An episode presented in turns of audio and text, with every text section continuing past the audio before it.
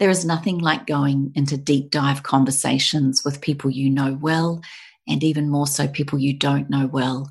There's a vulnerability in sharing. There's an absolute beauty in honoring each other's vulnerabilities and listening to each of us tell our stories.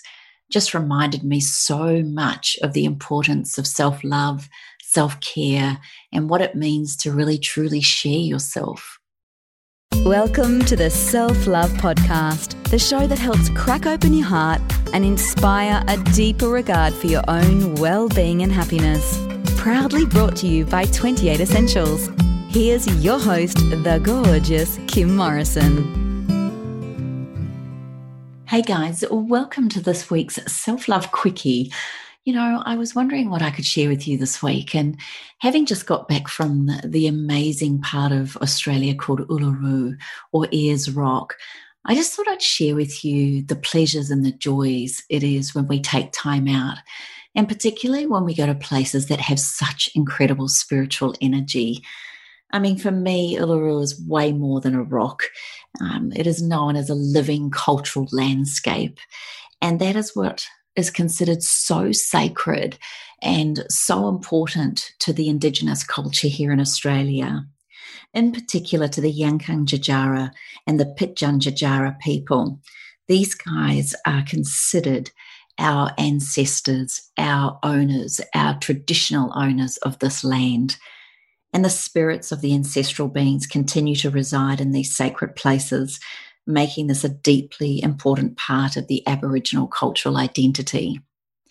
Having come from New Zealand, where I truly believe the culture and the respect for our Indigenous people, the Pacific Islanders, and more so the Maori people, it's really important to me to contain and maintain that connection to our forefathers, our foremothers, and our traditional owners it's something that I've really missed since moving to Australia, particularly living on the Sunshine Coast, where I don't feel there's a lot of cultural identity here. And it's not a put down. I just wish every part of Australia could really, truly appreciate just how magnificent the Aboriginal culture is. I don't pretend to know much about it, and I certainly feel ignorant um, when it comes to speaking about it. But having just been to Uluru, I just wanted to say to you that uh, for all Australians listening to this, I think it's time, it's really time that we started to embrace this culture, that we started to read more about it, that we started to read books perhaps by the likes of Bruce Pascoe, who wrote the book Dark Emu. I just think it's a beautiful time to start letting our children and grandchildren know just how magnificent this land is and when you consider how incredibly tough the environment is out there in the middle of Australia, in the middle of that massive desert, how these people have survived for thousands and thousands and thousands of years is remarkable. Just when I got uh, our citizenship here in Australia, when my, my children and I were granted our citizenship, I remember listening to the head of the Aboriginal culture here on the Sunshine Coast and the way they spoke about certain flowers blooming, which meant certain fish would come up the coast, which meant three days after those fish appeared would be the best time for fishing, which also talked about um, certain plants and seeds that, when cultivated and cropped a certain way, they were not poisonous and, in fact, became an important food in the Aboriginal culture. I love hearing things like this. I love to know that spirit and culture and the evolution of our people is considered incredibly sacred to those of us that I guess we'd call white people. You know, Uluru, when I started looking at it when I got there, it was a, an amazing opportunity to be there. You know, five of us turned up. We were there on a special mission. I was there to be the officiant um, for a beautiful elopement, wedding elopement. And the photographer and videographer were also present. None of us knew each other very well, but I can assure you by putting an intent in behind our reason for being there and to capture the love and spirit of this beautiful couple and eh, doing it with beautiful traditions and beautiful rituals around Uluru just made our friendships bond quicker and deeper than you can ever imagine.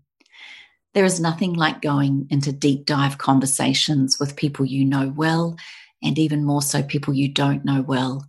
There's a vulnerability in sharing. There's an absolute beauty in honoring each other's vulnerabilities and listening to each of us tell our stories. Just reminded me so much of the importance of self love, self care, and what it means to really truly share yourself. Uluru, when I looked it up, didn't actually mean anything as such.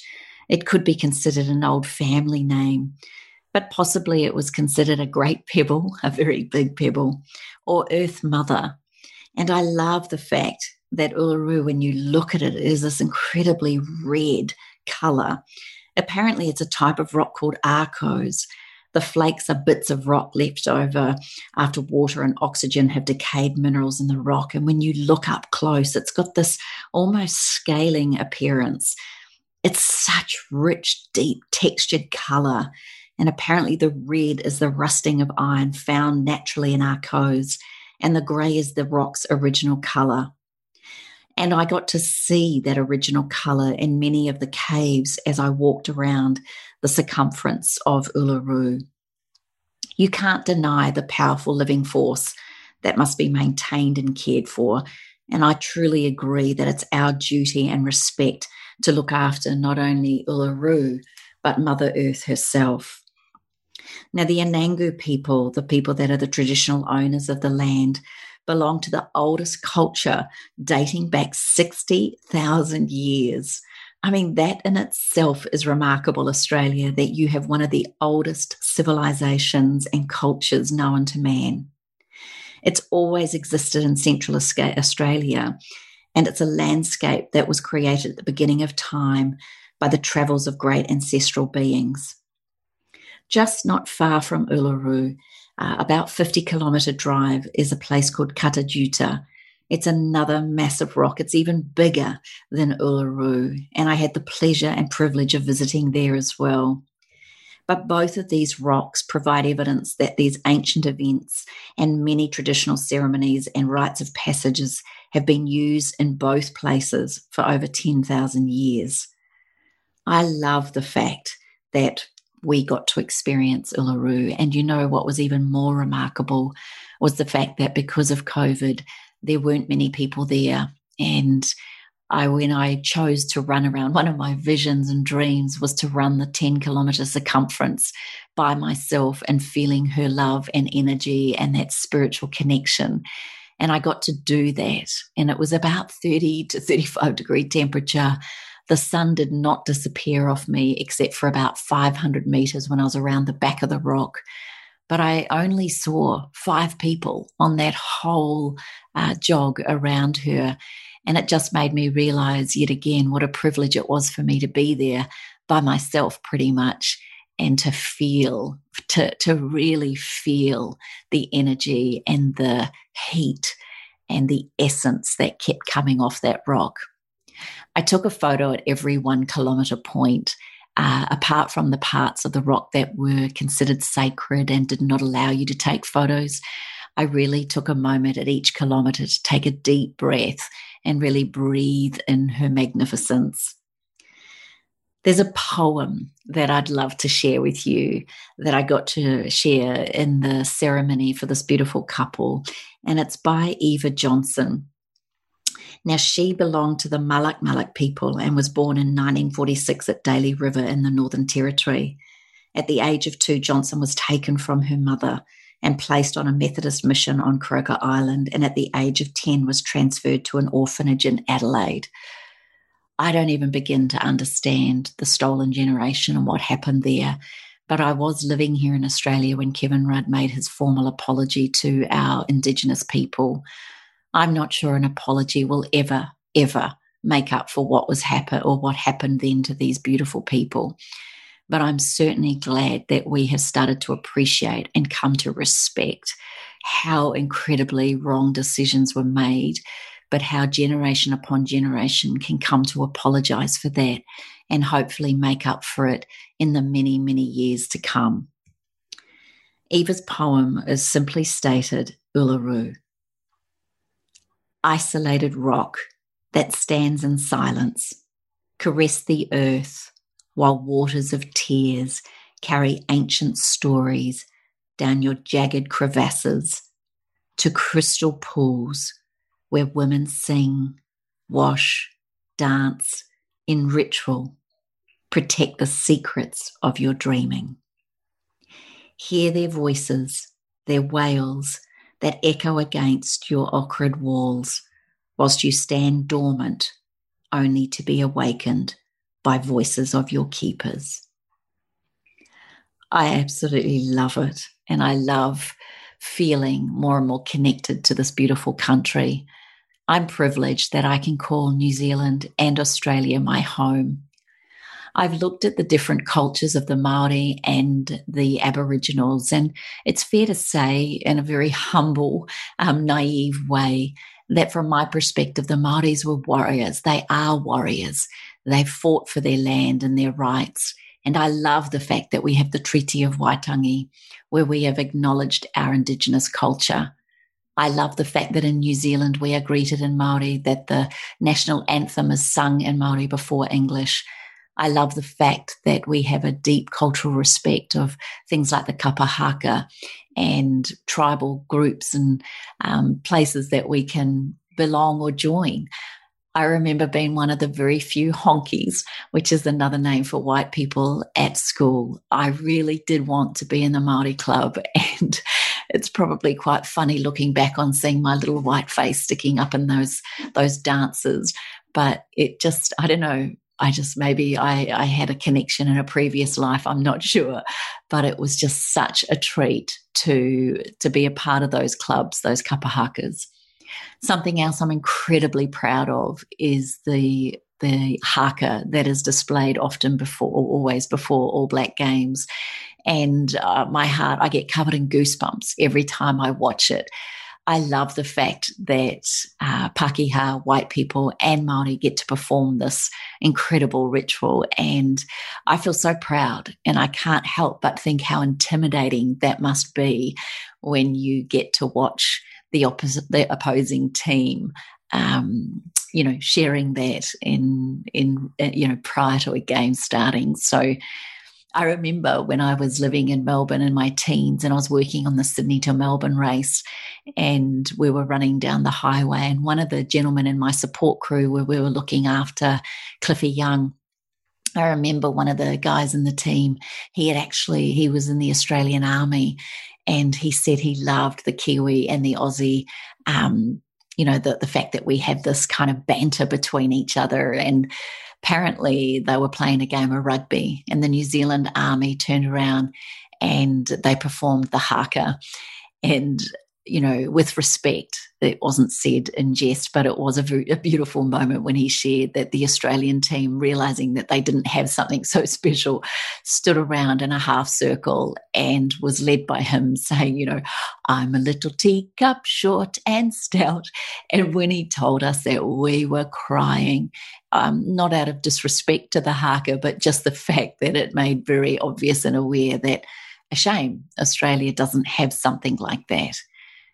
Now, when I think about the Aboriginal people and understanding the artwork and the dots, I didn't realize that those dots also represented when you look up high and down on the land of Australia, all the amazing grasses and flowers and flora and fauna that, that forms uh, in the desert is what looks like dots, which is why the Aboriginals paint in dots.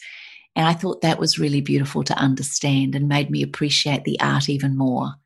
And I'm sure those of you who are from New Zealand and the Pacific Islands will know that our Pacifica, our artwork, and our beauty and talent in New Zealand is just second to none.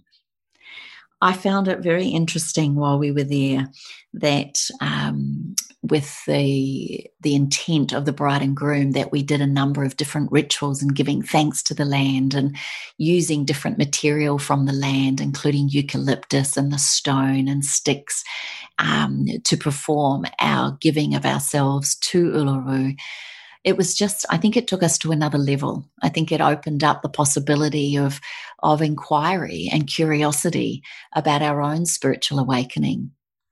And when myself and the photographer got to have a day together, we noticed up in the sky this exquisite bird, an eagle. And as she was flying above us, we decided that we would follow her and see where it led us. And we followed this eagle all the way back towards Uluru, or maybe she led us back to Uluru.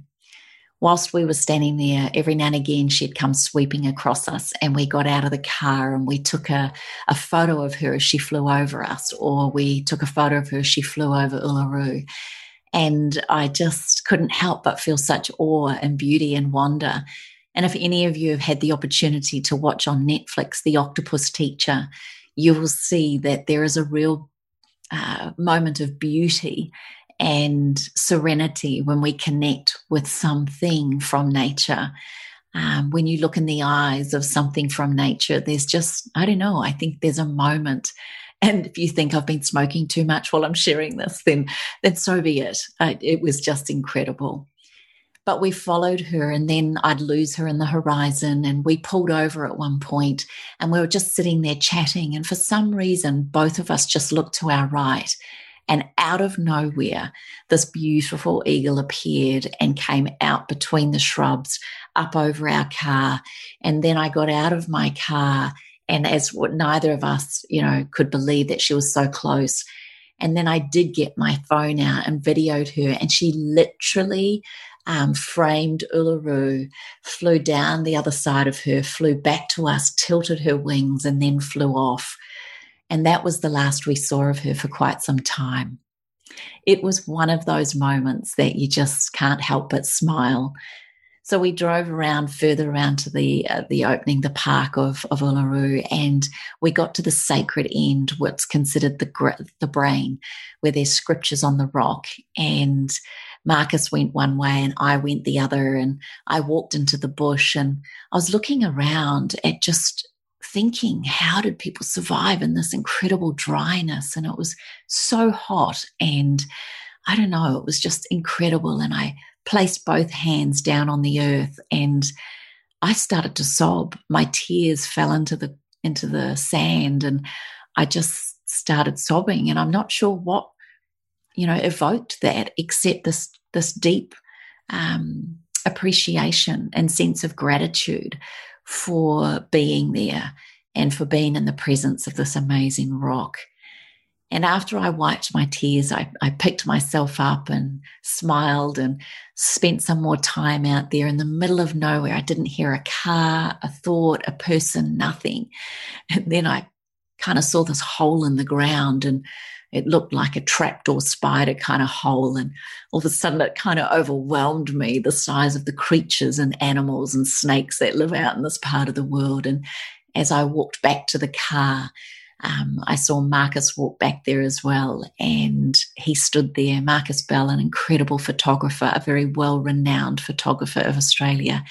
And the two of us just kind of like looked at each other and smiled, knowing that we'd each just had our own private moment with the rock and the land. And we were just standing there looking at the scriptures, at the brain on the wall of this rock. And I'm not joking. Out of the blue came the eagle. She came out from behind the trees and again, once again, flew up over us. And we just stood still, captured by her beauty. She was so closer to us than the other time. Neither of us reached for our camera. Neither of us wanted to even record it. It was so beautiful. We just stood there in awe of her wonder and her amazingness. And she flew over us, circled us once, and then flew off around the back of the rock. And we just grinned from ear to ear and were so rapt that we had that moment. Now, in the car, we also had the pagamentos, the, the materials that the bride and groom had collected for the wedding ceremony. And before we returned them to the bride and groom from the wedding the day before, we decided to, to drive around the whole rock and to take the pagamentos on this journey with us. And it was so beautiful to do that. And we came around one part and we stopped at the watering hole that we'd been only a couple of days beforehand because when we arrived at Uluru just a week and a bit ago, it was actually freezing cold and we had a lot of rain, which meant we got to experience waterfalls coming down the side of the rock and water holes full, filled, apparently more than they'd been filled in a long time. Apparently, it hadn't rained there since March this year. And when you're listening to this, you'll know that it's October. So we went back to the beautiful waterhole and I got to take my shoes off and walk down onto the land and stand there and then kneel down and take cups of water and pour her the, the, water all over the back of my neck as I gave thanks to Mother Earth and Father Sky. And having been in Peru and experienced in India, you know, what it means to be in these beautifully rich spiritual places, I just couldn't help but give thanks to all that she has given to us and hopefully asking if I if they could accept that I'm trying to be a better person, that I desperately want to be a better version of myself and and if I can be shown a way, then then what a treat. And as I looked down into the water, I'm not joking, in the murkiness of the water, I got to see this one lone four leaf clover just sitting there in the water. And I just thought, wow, a four leaf clover. Like, how often do we see those, let alone one on its own coming out of the water? And as I sat there in more silence, I got to see all these amazing dragonflies, red, blue, and brown dragonflies. And over all the years I've been speaking, there is someone out there, and I, I, I don't know if you're listening to this, but someone out there always sends me something to do with dragonflies. They've never told me who they are. They just keep telling me that the energy, the spirit of the dragonfly is one of grace and beauty and luck and charm and teachings. And they, I get these, these postcards, these pictures of dragonflies in my post every now and again.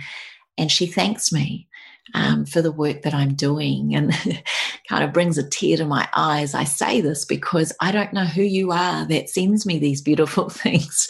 But in that moment, I got to say thank you to you, but also to all the spirit animals and insects that are around us. And what a moment it is to take heed with that and reflect within about the meaning of all these beautiful animals and plants.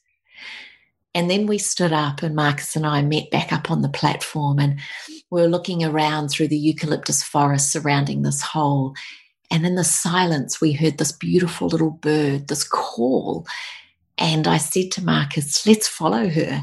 And she led us through the trees, and I tape record her song. It's the most beautiful song and she was popping in and out of the trees and dancing on the leaves and the twigs and she almost got curious looking at us and she led us out of the eucalyptus forest and then just as someone else was walking into our space she flew off. And again it was just one of those moments that we kept looking at each other going is this all really happening? Is this for real? And as we grinned walking back to the car, I have to say this to you that I plugged my phone in to charge and I've never known of this song even to be on my phone, let alone who the group is. But it there came up Ashes and Clay. And the song was all about um, being connected and being present and saying thank you to the land and getting home early and I don't know, it was just we sat there again listening to the song while we were looking at at Uluru, and I just kept saying to Marcus, I don't know why. I didn't even know this, didn't even know the song was on my my iPod iPhone. I just I can't even work it out. As we continued our drive around the rock, and I remembered every little step I had taken around her a few days beforehand in my jog, we just got to look up there once again and, and give thanks as we then drove and delivered the pagamentos to the bride and groom. And whilst we were telling the groom about our amazing day, our eagle, the dragonflies, the clover, the, the bird, the song, the eucalyptus, all of the things that we got to see and experience, he just said, he looked at us and I'll never forget. And he said, And you're questioning the wonder? He said, How about you stop being in awe of the wonder and start expecting more and more miracles like this? How about you just realize that this is normal and that maybe more than anything, give thanks to the awakening the awakening that there are miracles and beauty around us at all times. Awaken ourselves to trusting the inner beauty within us. Awakening ourselves that being humble and showing humility and kindness and respect is one of the greatest of gifts that we humans can give to ourselves, to our fellow humans, to Mother Nature, to Father Sky, to Spirit, to our ancestors, and to our Indigenous cultures. I don't know about you, but sharing just this little snippet of my week in Uluru has just made me feel even more proud of the land in which we stand, more honoured to be considered uh, an Australian citizen, and more connected to my homeland, New Zealand, Aotearoa, the land of the long white cloud. I feel so proud and honoured to come from the lands down under and it is an absolute privilege to have shared this week with you from Uluru. Much love. Take care. And please share with me if you've ever had a beautiful experience in spiritual places around the world yourself. I would love to hear from you on my Facebook page, Kim Morrison Training. Just look that up and you'll find that's my business page um, message me or follow me on Instagram, which is Kim Morrison 28, the number 28. And please share with me your beautiful, your beautiful stories or your connection to Australia or New Zealand. It means the world to me. And I just want to thank you for tuning into this podcast. I don't know why I'm doing it. I don't know why, when there's so many thousands and thousands of amazing podcasts out there, why I feel the need to share the self love podcast. But I truly hope that your journey into yourself, your love for yourself can be inspired and reignited and re energized or uh, magnified when you get to connect with, like I said, Mother Nature and Father Sky. Take care, guys. Look after yourself. And I cannot wait to share this podcast with you again next week. Thanks for listening to the Self Love Podcast. Be sure to write a review and share the love with your friends and family. And head over and visit Kim and her team at 28.com. That's the word 20 and the number 8.com. Take good care.